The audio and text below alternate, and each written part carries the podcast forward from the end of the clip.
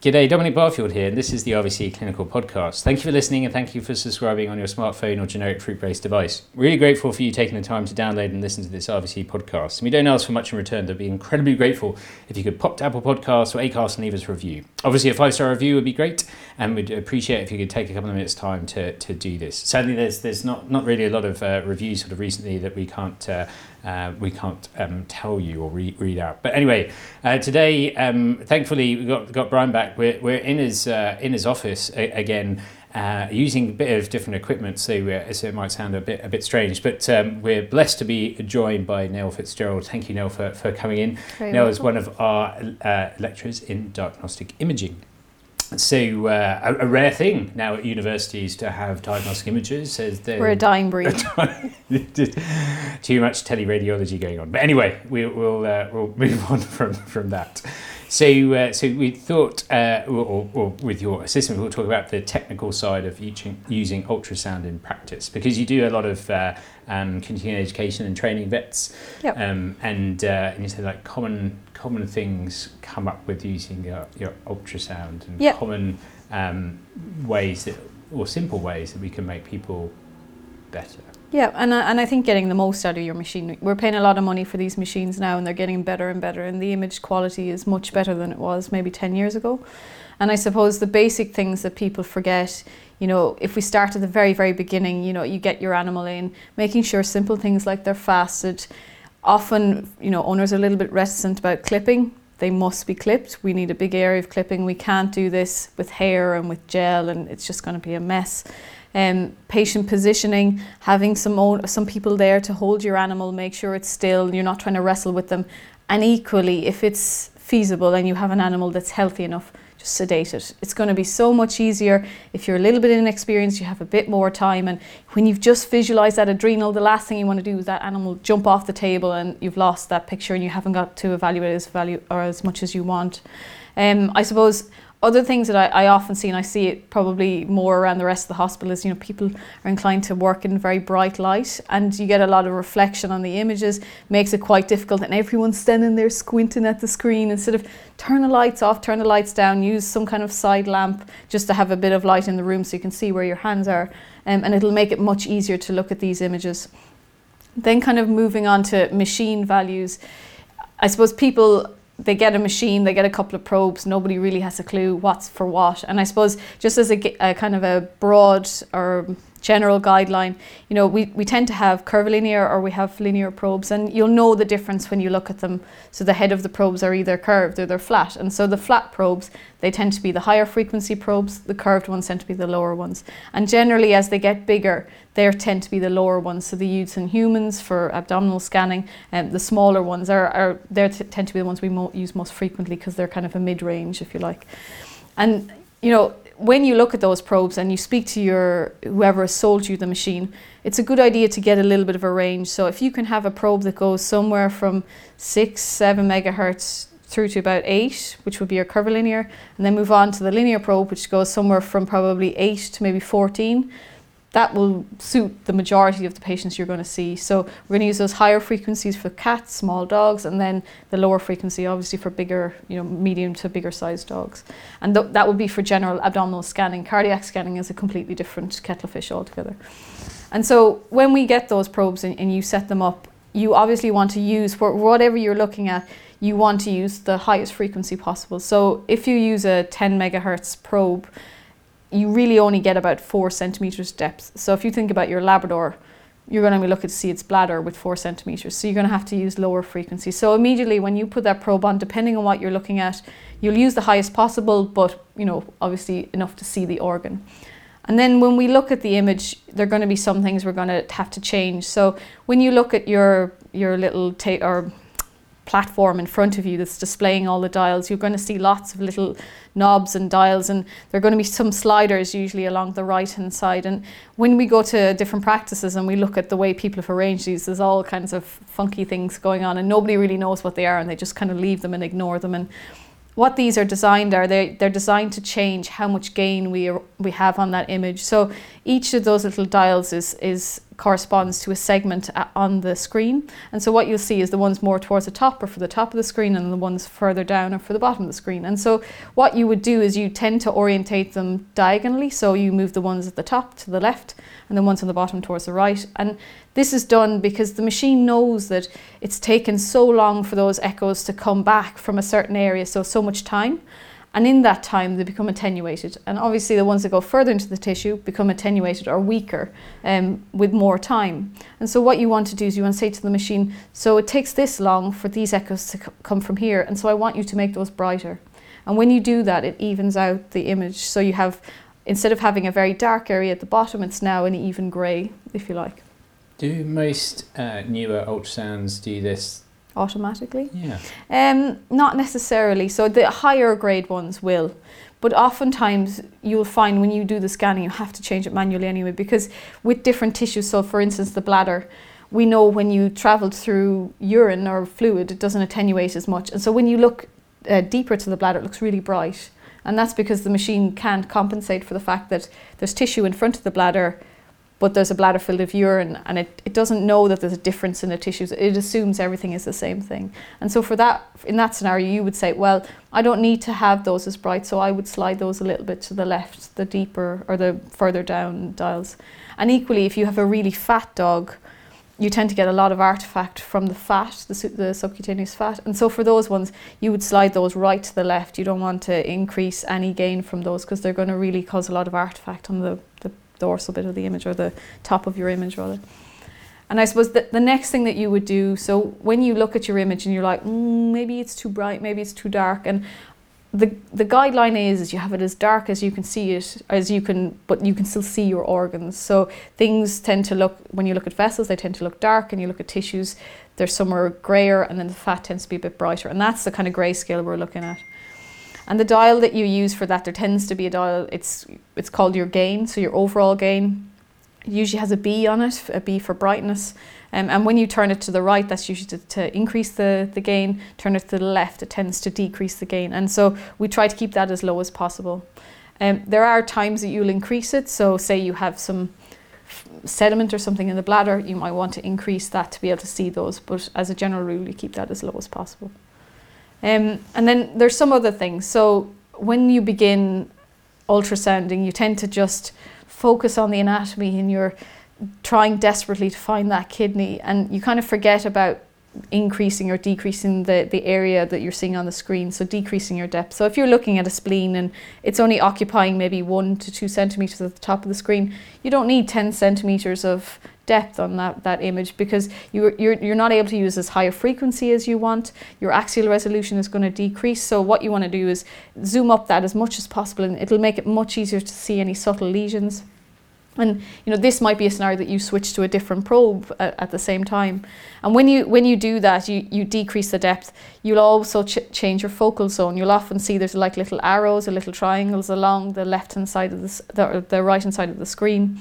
And what these are, these are areas where we're adjusting the width of the the ultrasound beam because it's not just a it's not just a line. So it has a thickness and it, it, tends to narrow to a point and then it widens out again. And so what we're telling the machine when we put our focal zone somewhere is that's the area I'm most interested. That's where I want um, I want you to to focus on.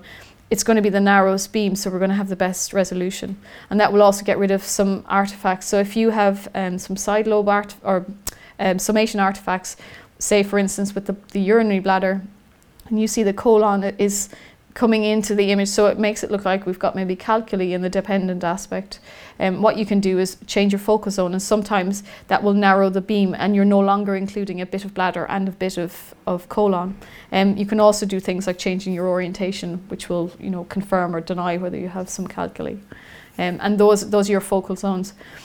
Some people and this is not a cri- criticism on the, the equine people, but oftentimes you see they have 20 focal zones up the side of their, like every focal zone they can employ, it's, it's along the side, and this is not going to improve your, you can't, like you, you can do one or two, but it's, there's no need to do any more than that. And really all that will do, especially when you're abdominal scanning, is it'll slow your frame rate. So everything, when the dog's panting, everything will just be moving and you won't be able to see anything. So one or two focal zones and that's plenty. Yeah. Um, and I suppose once you get past those settings, you're kind of moving into maybe a little bit more specialist. And these would be things that you wouldn't change very frequently. Probably you would sit down with whoever sold you the machine to change things like how contrasty your image looks. You know, do you like your image where the, the vessels and things are very dark and the, the white is very bright and there's not very many greys in between? Or do you like the image to be grayer? And some of that is a personal preference and definitely um, when we're using the machines, people are different on, on what they like. There are also extra things that you can have, so you don't have to have just a normal image processing. So you can use things like harmonics or pulse inversion or compounding, and these are different ways. So how we've changed the shape of the beam as it's entering the patient, or we're cha- changing how we're processing those images. And what they do is get rid of quite a lot of artifact in it, so they make things look more contrasty but more smooth, if that makes sense. And it can make it easier to look at smaller structures, but this tends to be mostly with linear probes and we're getting down to the level of where we're trying to see maybe ureters, you know, very, very small structures. Um, and we will use them sometimes in general scanning, but because we do that, often these ultrasound um, waves aren't able to tra- travel into the patient as far anyway because they become attenuated quicker. Um, but a lot of that becomes beyond the scope of maybe what a someone who doesn't really understand the physics behind it, but definitely your manufacturer or whoever sells you the machine should be able to set it up so you just press a button and it works. And you go, yes, for these kind of things, I use my harmonics, but for the majority of the time, it's probably going to be turned off. You know, there's certain probe types that people are better to start off with, so and probably dependent on what they're interested in. So you mm. said mentioned horses about tendons? Like, is it easier to, or is it better to start off with a linear probe? And I suppose for small animals, if you're looking at abdomens, is it better to start off with a uh, with a curved probe? Yeah, I, the, the the annoying thing is, you know, the smallest animals, the curve or the linear probes tend to be you know almost four centimeters long. They're a nuisance. They're so big, and so ideally.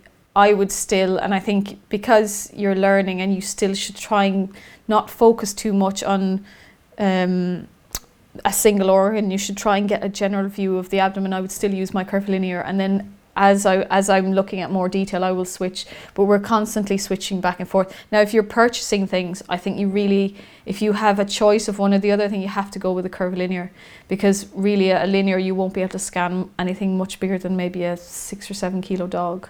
So unless you have very, unless you just do cats or just do exotics, you kind of have to go down the curvilinear route. Um, you don't really have a, choice in that.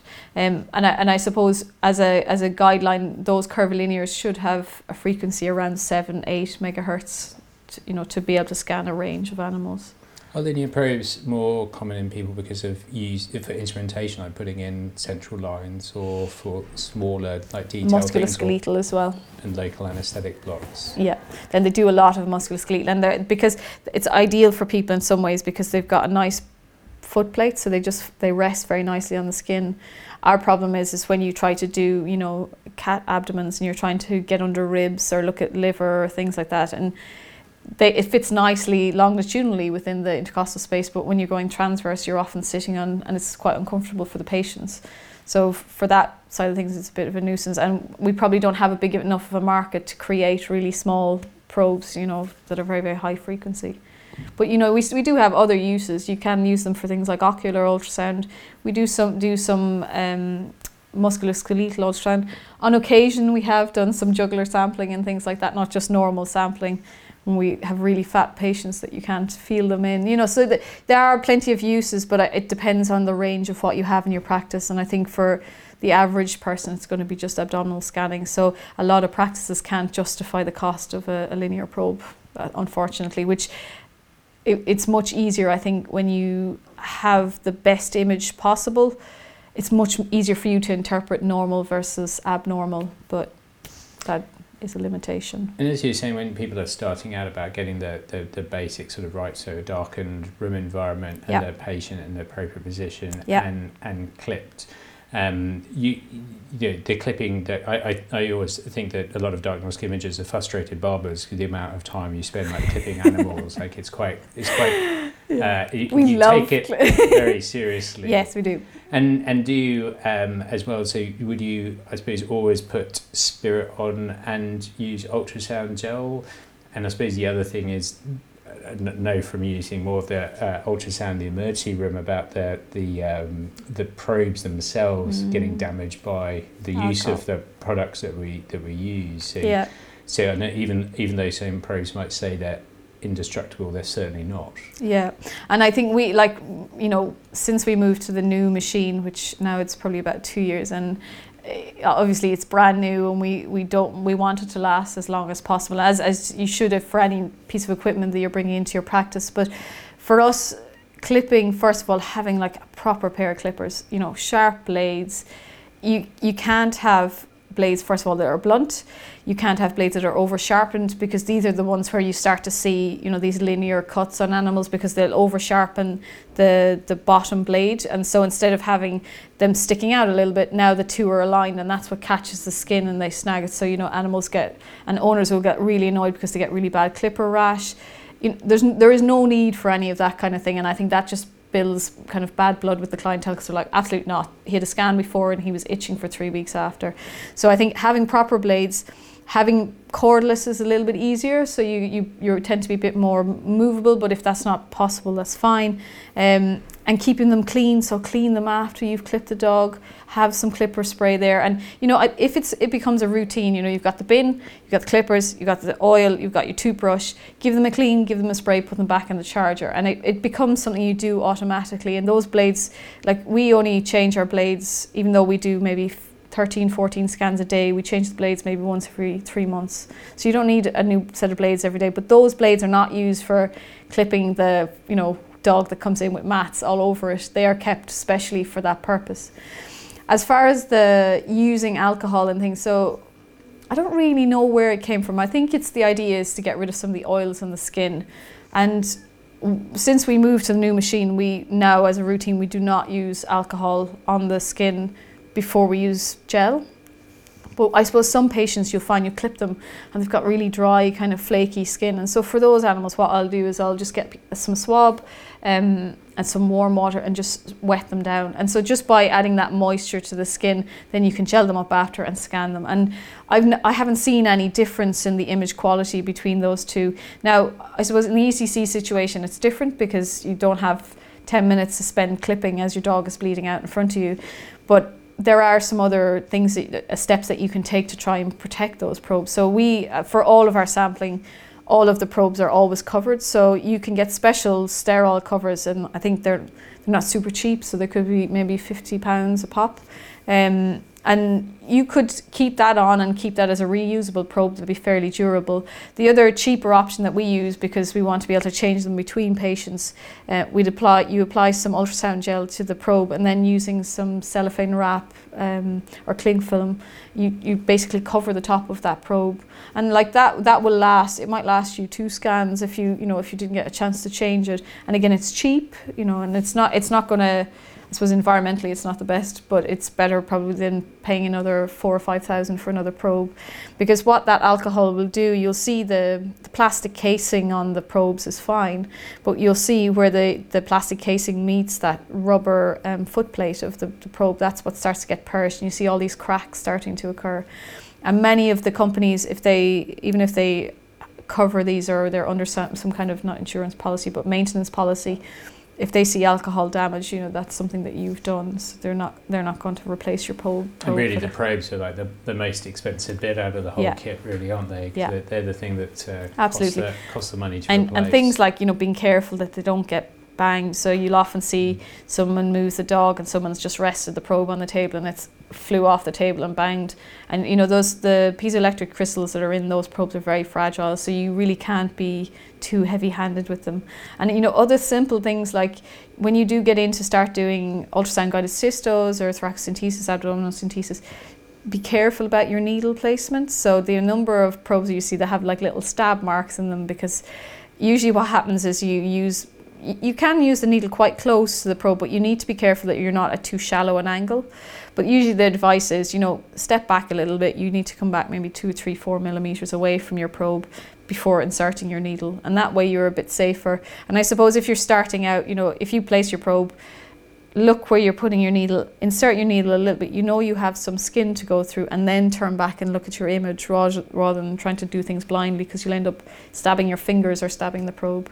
And of course, that kind of damage is irreversible, you know, on the probe head. I know uh, ergonomically, so where where we uh, well, where you guys ultrasound, so the ultrasound is, is kind of in front of you, and the patient's normally to your to your right. Yeah. And and that is the benefit of right-handed people. So, or if you're left-handed, should it should, should you always hold the probe with your You don't. You don't have to. So it would well, whatever way you train, and I think generally, I I, I know uh, Professor Lamb is left-handed, but he learned he trained with his right hand, and so if you can train yourself with your right hand, it's actually better because when you start to do ultrasound guided techniques.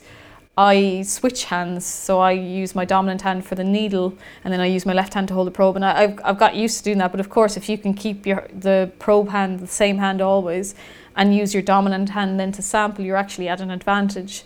Um, so it, it's probably easier to learn that way than to try and learn the ultrasound guided stuff with your left hand, if that makes sense. But that's it, that is really a personal choice. It doesn't really matter. And equally, people have different ways of you know when they scan.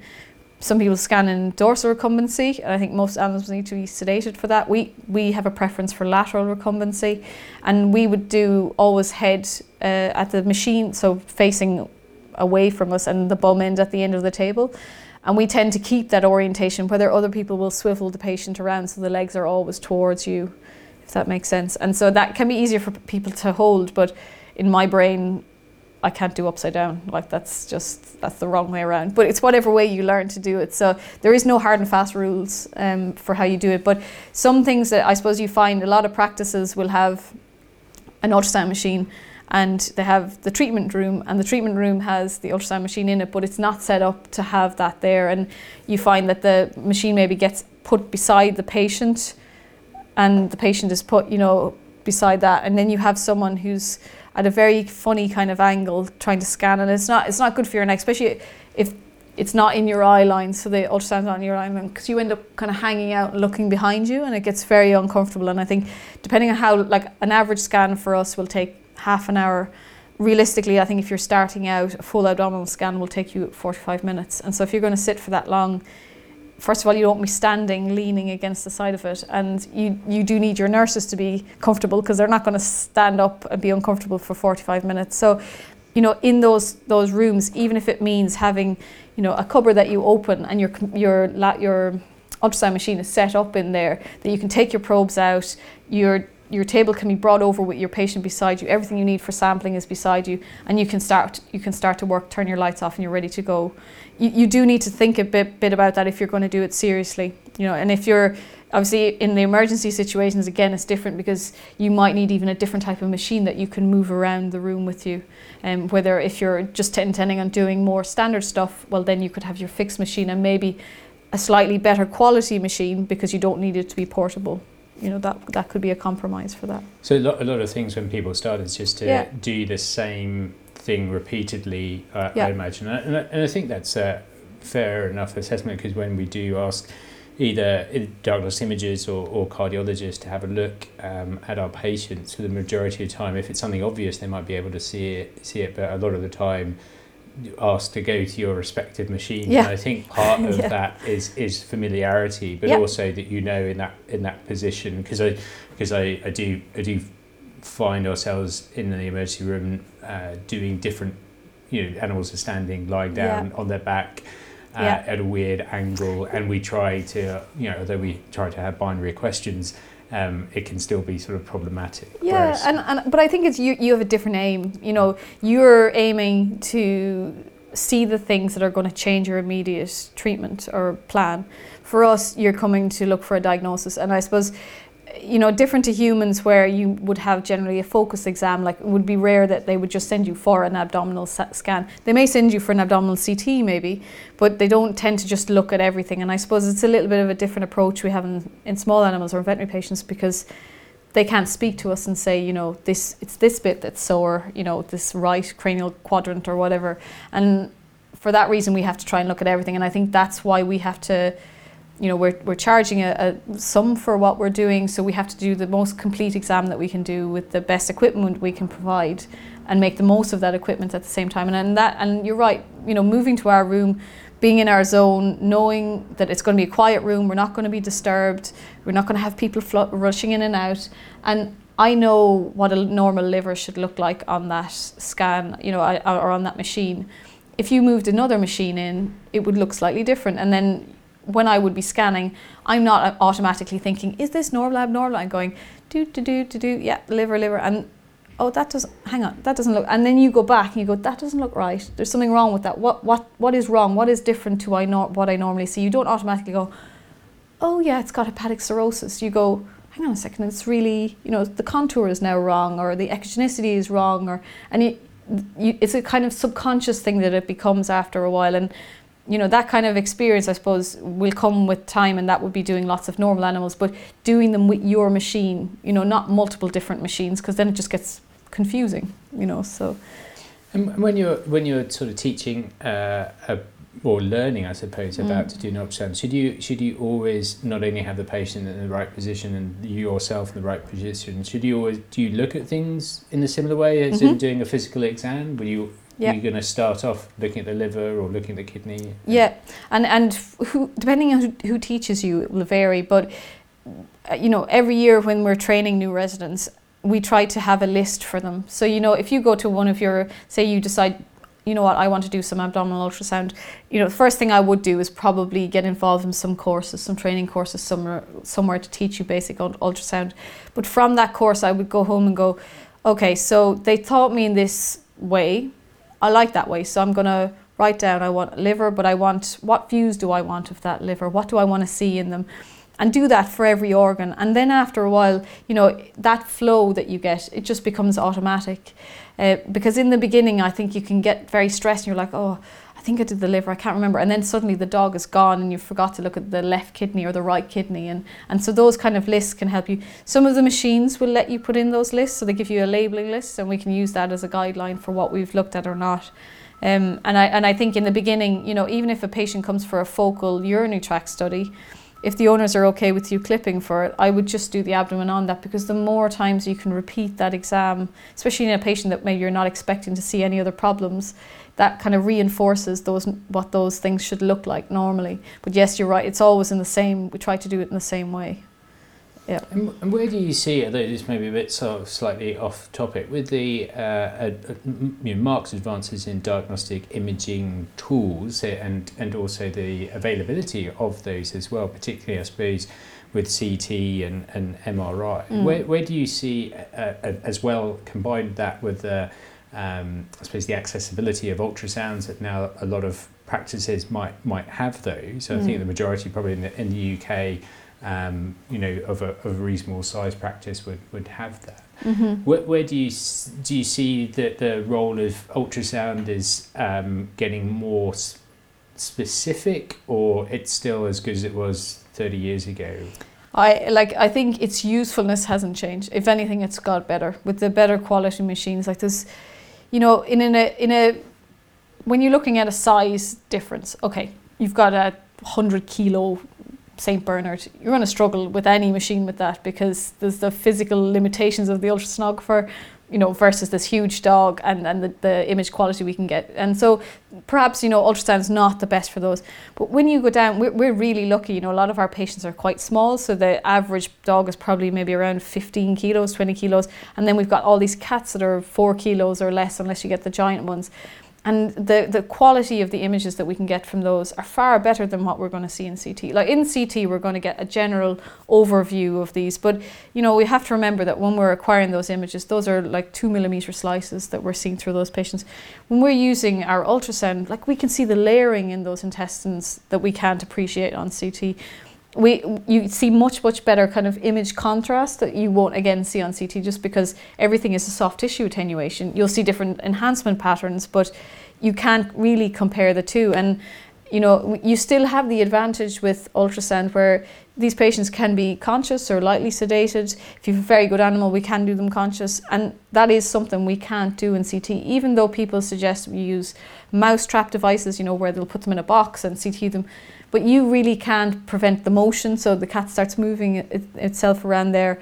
Um, or it gets stressed, so it's panting a little bit, and you can't give them contrast because the worry is they're going to vomit. So you can't compare them from that point of view, and particularly in a lot of patients are very sick, we don't want to sedate or anesthetize them and, and put them through a CT for that reason. And you know, if you are going to use things like contrast, then you do have the worry that if there's any kind of renal disease, are we going to exacerbate exacerbate that by giving a contrast? And I and even though we can image we can image the daylights out of these animals and you know we can characterize these lesions the fact is is we still can't get a diagnosis by just doing that. We still have to sample them. And that brings us back to ultrasound again. So you know many of our CTs have ultrasound bu- booked uh, straight after because they're like oh well you know we want to see what the, the lesion is. And you know sometimes I think our approach has changed a little bit and sometimes I'm not sure if it's for the best because even and, I, and a lot of that is money related because obviously you don't want to have to do multiple exams but i do think that if money didn't become an issue that a lot more patients would probably have ultrasound. And you know then there's going to be a certain percentage of those that will go well i'm not really sure what's going on in this. I think we need to go to somewhere it's going to give us a better cross sectional view. But many of those animals will go yes this is the lesion. I sample it we get a diagnosis, you know, whether it's a tumor or whatever it is, and from that we know what's going on with that animal. We don't need to say, oh, it's got you know three centimeter by two centimeter, bloody bloody blah. It's still got the thing. How are we going to proceed, or how are we going to fix it? And I suppose the the, the issue is going to become, you know, if more and more people move away from practices doing this as a as a you know like this is all I do every day, you know, or I'll do several times a week. And if you move away from people that have that expertise and are just relying on a person who is also trying to consult, they're trying to do surgeries, trying to do some courses, and trying to do ultrasound. I'm a little bit worried that the level that we have for ultrasound is going to start to drop because then there's nobody to send cases to a referral level. And what people are trying to do is they're trying to get CTs in their practice and then they're sometimes not being used appropriately. So for not necessarily that maybe not the correct CT studies being done, or you know maybe imaging wasn't needed at all. You know, like and, and that kind of expertise is going if if we keep losing people from the private practices or the institutions where they're being trained, people are being trained. I'm a little bit worried that that's going to disappear and people will make up kind of things and say, yeah, CT is just as good, but I don't think they're comparable. Is part of the issue that ultrasound is kind of a dynamic study, so it's hard to Yeah. necessarily show you a static image of of uh, of an ultrasound, and for you to say, "Well Yeah. done." Yeah, it's obviously this because it's a, a static image when actually Yeah. it's a moving, dynamic Absolutely. study. And, and you know, you're scanning, you are diagnosing on the spot. So you're in your head, you're trying not to verbalize because some of it doesn't make very much sense. But as you're scanning, you are saying to yourself, that's not normal, that's not, well, that's probably related to that. And, and you know, you're doing it as you go. The problem is with ultrasound, if you don't put your probe on the, the problem, then you don't see it. If you do CT, you involve the whole abdomen, so it's either visible or it's not. And, and that's why, you know, even with the advent of telerad or teleradiology, companies are very happy to do that. There are some that will do ultrasound, but again, if you only take images of the normals or you miss the lesion, well then it's it's not it's an incomplete exam. And and I suppose that's you know, do we need to move to training people to do ultrasound? Like maybe that's what we need to start doing because you know if you have someone who's very adept at picking up abnormalities and taking videos or images of that, maybe that's the way to go because many human radiographers or ultrasonographers are very, very good at that and someone else is interpreting those images. And that might be something to fill the gap, but I'm not sure what way you would bring those le- people to that level because you still need specialists to probably train them. We already have a deficit, so I don't I don't know where you because human and, and animal ult- ultrasonography are slightly different anyway. You know, But the people tend to be quite focused, and is, is that right on certain areas, whether Yeah. it's obs and gynae Yeah. or cardio Yeah. or the liver, then, Yeah. then you get people that just scan that like day in, day out. I suppose that and they become experts at it. They're amazing, you know. But But to have that, it's quite interesting that the, the, the more and more we have the, this idea of an omnicompetent, omnicompetent vet to be able to do everything Yeah. to a high level is is It's- crazy, yeah, isn't it? it's Like, unrealistic. It's not, and it's not fair. You know, I think we have a lot of delegates that come for the ultrasound courses, and you know they're starting out, and you know you get questions where people are like, "Oh, can you show me the ureters?" And I'm like, took me three years of training just to you know to be able to see one. Like i can't show you in one day. But you know these are the kind of expectations that people have of them that they should be able to diagnose a, a ureteric obstruction. You're like well i'm not sure that's fair you know because you you can already do all of these surgeries and you know i can't remember the last time i took a, a, a temperature from an animal not to mind use a stethoscope you know so i think it's not fair and you're right it is unrealistic to to expect that kind of expertise and particularly with all these different Yeah. imaging modalities that Yeah. we have, because Yeah. because I, I suppose that not you know off topic again, but the uh, you know radiographs of you know digital radiography or, or you know has I think improved the standard of radiographs. Yeah. We can actually see a lot more than Yeah. we could, and and and so much easier to to take. You know, Yeah, so you know, things are improving quite exponentially. Yep. But I suppose that the you know the the uh, cheap the more affordability I suppose of ultrasounds has made it more accessible to a lot of people. I mean the first ultrasound that I had in practice was was ginormous, the size of a table. When you turned it on, the lights in the room dimmed themselves. you know, like and it had a man- mechanical probe that was like yeah yeah yeah so yeah. I mean, you know, things have changed now that I know you can get probes that are attached to um, Your uh, smartphone. Android phones. You know, so Yeah. yeah. absolutely. You know, and, Yeah. and and they're not crazily expensive. They might be No. limited for for the for the probes. You Yeah, and I suppose the, the biggest problem with ultrasound, because you lack that second opinion with all of the advances, is over diagnoses. And, you know, I don't really know what the solution to that is because to prevent that or improve your capability, you need someone to teach you. And you will find lots and lots of um, basic abdominal ultrasound courses, and you'll see maybe one or two more advanced ones. But the problem is, is all of these practicals show you normal animals. So you don't see abnormal animals and you aren't making doing that decision making process. And so I think that's why it's such a steep learning curve.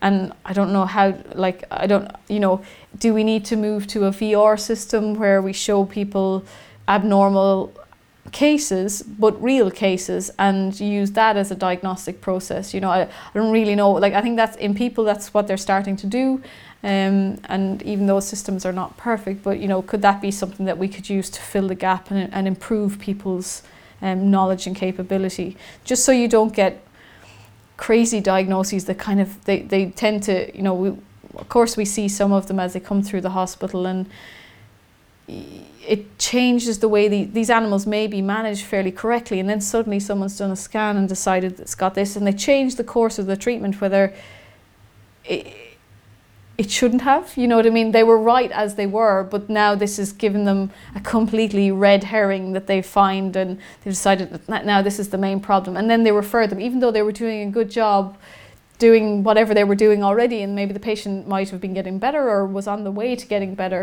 um, but they end up referring them because they think oh it must be this, this is something I can't deal with this you know and I that's the one thing that we see a bit too frequently where there are cases that come in with a diagnosis of XYZ and it's just maybe it's a it's an abnormal finding but probably an incidental finding So that, that sort of incidentaloma or uh, in, you know, Yeah. incidental thing. But Yeah. I suppose if the adage is, is most people, it's not by uh, not by knowing, it's not looking. Now we're looking a lot, and then I suppose we're, Yeah. we're concerned that we're not knowing what we're what we're looking at. And Yeah. again, that's the complexity. And I suppose Yeah. that I, you know, I'm incredibly fortunate enough to to work with you guys, so so I I don't have to interpret that, or if I do find something you uh, can on, A, on, a, on a rubbish scan that I, I try and do, at least I can ask you about Yeah. it. And I suppose that's the, the learning And, and equally, we can ask questions of the person who's because I, I haven't examined it. I haven't asked any history. I've get, I've got a brief I- idea of what you guys need or want from the scan, but equally, I can find something and go, you know, is this a relevant finding because you know this patient is it jaundice? You know, are, are, are these are these are there other things that can support this diagnosis. And you'll often find, and it's the same with radiographs, most of the time, whatever we find, and I say this to the students, you know, rarely, and we get criticized for that, rarely do we turn around and go, oh, it is this, this is what is wrong with the animal. We usually give you a nice long list of differentials and then hopefully a plan to, to diagnose that. And I think people need to remember that in practice, you know, you, I always thought once I did my imaging residency, you know, I would come to a stage where people would bring a radiograph and I would go, yes, it has this type of interstitial pattern and that means it has this. it, that still hasn't happened. So, you know, and I think that that same thing happens for ultrasound. You just need a plan. You find the abnormal thing and is this relevant? What's my next step? And and that's and I and I suppose uh, that's why I think ultrasound is very useful because it, it, it gives you that next step thing that maybe CT doesn't. Can I ask you what what about uh, Doppler? Should you should you look for an ultrasound that has Doppler capabilities or, or Yeah. Yeah, and I think so. You have to think: Am I planning to echo with this, which I have limited experience with echo? Am I planning to echo or just abdominal ultrasound? And I think if you're planning to do abdominal ultrasound and you know you want a little bit of career progression, so you're going to start sampling a little bit, you know, and do I want to get to the level that I can see kidneys, ureters, you know, all these kind of things? Using Doppler is even if so when, when we look for say things like vascular anomalies, so like shunts and that kind of thing, it's it really is crucial to have some kind of Doppler in your machine because you want to make sure the black tube you're looking at actually is blood. You know, make sure we're not looking at a common bile duct that's dilated and that we've diagnosed it as a shunt. Um, and also things like knowing how to use that Doppler and you know what do the red and blue things mean? You know, does it mean away? Does it mean towards? I don't know. It was something in my lectures. I can't remember what this, but like finding out what those things mean. You know, how do I th- do things like where I put my probe on, and I know there's a big aorta and I can see it pulsing, so I'm pretty sure there's some flow in it. How come my Doppler's not working? And you know, usually it's things like people they they haven't increased the power enough, or the dog's panting too much and they've got too much movement, or you know, perhaps when we're that vessel, it's it's perpendicular or parallel to our probe. And so you're you're not going to get any kind of movement on those. And for those you need to change the angle of your probe. And these are all like little things that you you know if you do decide to do a little bit more advanced ultrasound you can come to one of the courses and we can show you how to do that. But if you, a lot of machines, I think the newer machines, most of them have it, you know, because it's such a ubiquitous thing across machines. Most people want it, and if you are planning to do things like sampling, you know, it's a good idea, even if it's a, you know, some people see a neck lesion and you're like, oh, it's accessible. I think I can hit that. You know, make sure it's not, you know, thyroid carcinoma or something. You put the probe on, put the Doppler on, it lights up like a Christmas tree. Well, you probably don't want to stick a needle in that, you know, or you're going to run the risk of having a huge bleed after. And the same thing would happen for some abdominal lesions. You know, maybe that's a cluster of vessels. You know, maybe that's not a little mass. And so that's the kind of things I would, I would definitely advise before you start doing any interventional processes. And, and can I ask just a, as a, uh, a, a, a very sort of basic question, probably, are there um, specific things that we as vets would require from an ultrasound that you don't need in people, or vice versa? As in, can we use sort of uh, ex-human machines, or, or is it now is it more the algorithms that are used than the processes no behind? so our the machine we bought is a human machine they're all human machines so i think bcf are probably one of the only companies that make veterinary specific ones but there's no difference and really what it is is getting to grips with like i said the basic settings so the brightness the gain the time gain compensation depth focal points. And you know once you get to the grips with those and you're like well still still the image looks a bit rubbish well then it's going back to the the whoever sold you the the machine and hopefully getting a little bit of advice on you know how could I change the grayscale on the image? How could I change the contrast on the image? You know is there something like that in the background that we don't normally play with that I can change you know maybe something was really funky with how the frame rate's been set up and it looks it's really like moving like slow motion you have no idea what's going on. So there could be something like that that's been set up not incorrectly but it was correct for whatever they used it for originally. I think I, i'm not sure what how if you buy a machine secondhand if you're buying it from an individual or something i don't know where you would go to for support on it but i would say more than likely you know particularly if you tend to go to some of the ultrasound courses and that you know if you you might be able to get in contact with someone who could do like a consultation with it or maybe even some of the ultrasound companies you know if they thought they could sell you some probes they might be able to come in and help you. But i think for your average individual it might be difficult enough to be able to work your way through all of that without understanding some of the physics behind it that would be the only thing. And of course like the internet is always a, a good solution. So like if you have a machine like this i'm pretty sure there's a manual somewhere on the internet that will tell you how to change some of the settings.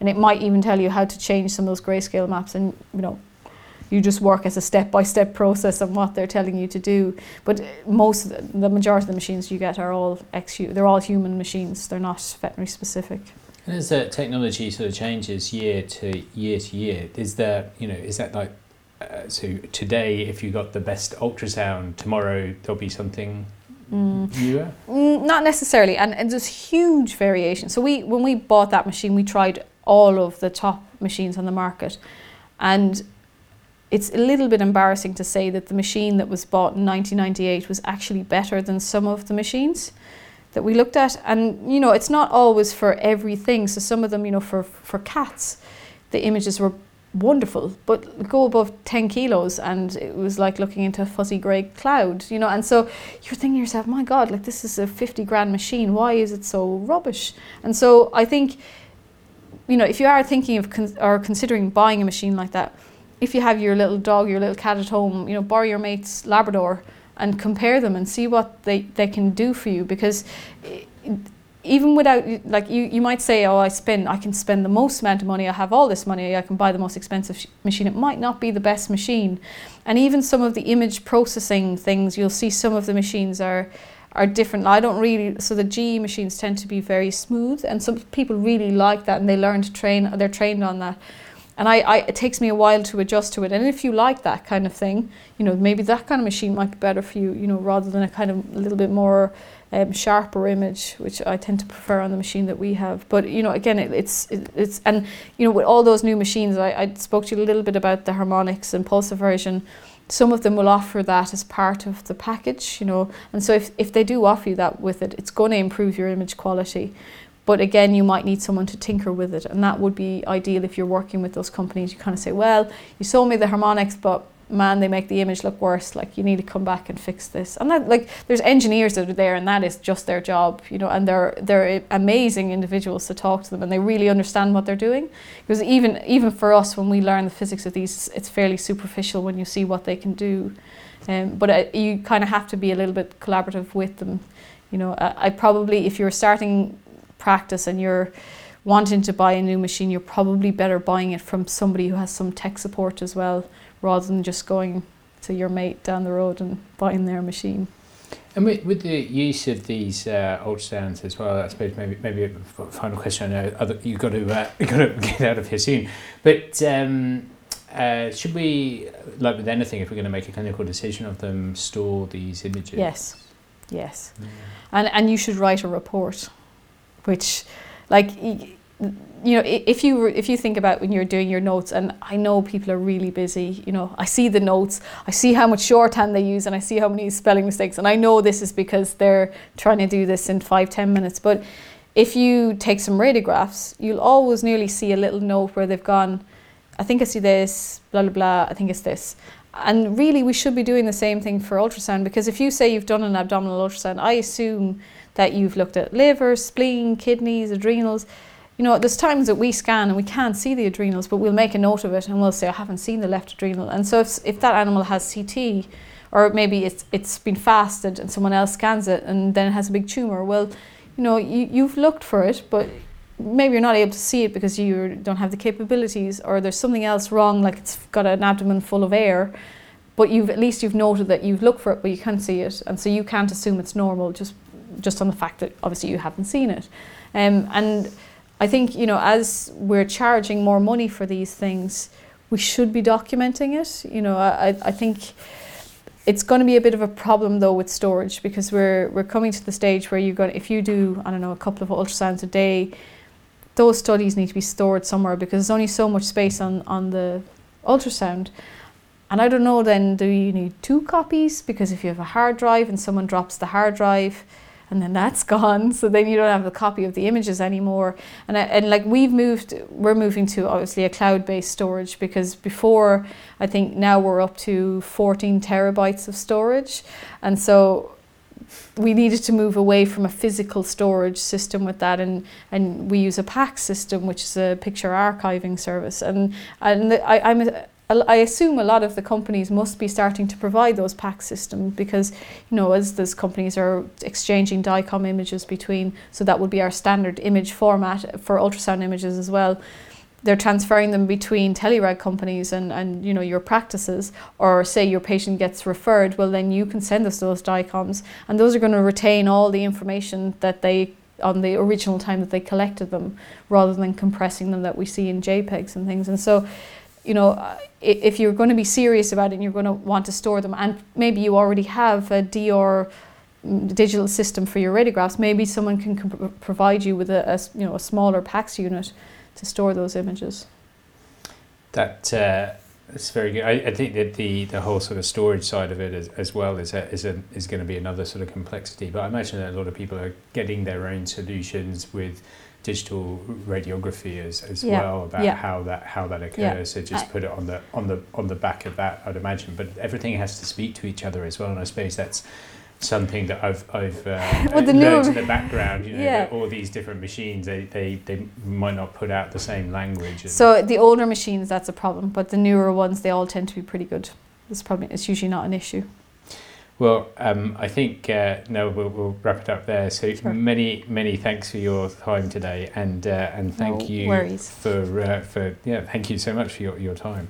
Um, and uh, what we'll do is uh, don't forget to hit that uh, subscribe button on your generic FruitSpades device, and that way you don't even have to worry about missing a podcast. So if you could leave us a review, um, that would be great, and we'll place any show notes um, on the RVC pages. So just type in RVC Clinical Podcast into your search engine, and it should be top of the tree. So if you have any comments or suggestions for this podcast, please get in touch. So you can either email dbarfield at rvc.ac.uk or tweet at Dom Barfield.